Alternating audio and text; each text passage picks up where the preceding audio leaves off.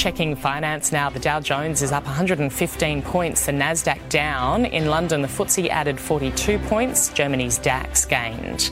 Closer to home, Japan's Nikkei closed up 181 points. Hong Kong's Hang Seng gained. The All Ords up 11 points. The ASX 200 up 12.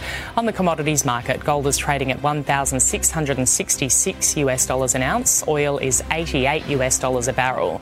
The Aussie dollar buying 64.91 US cents. 184 Japanese yen and $1.11 New Zealand.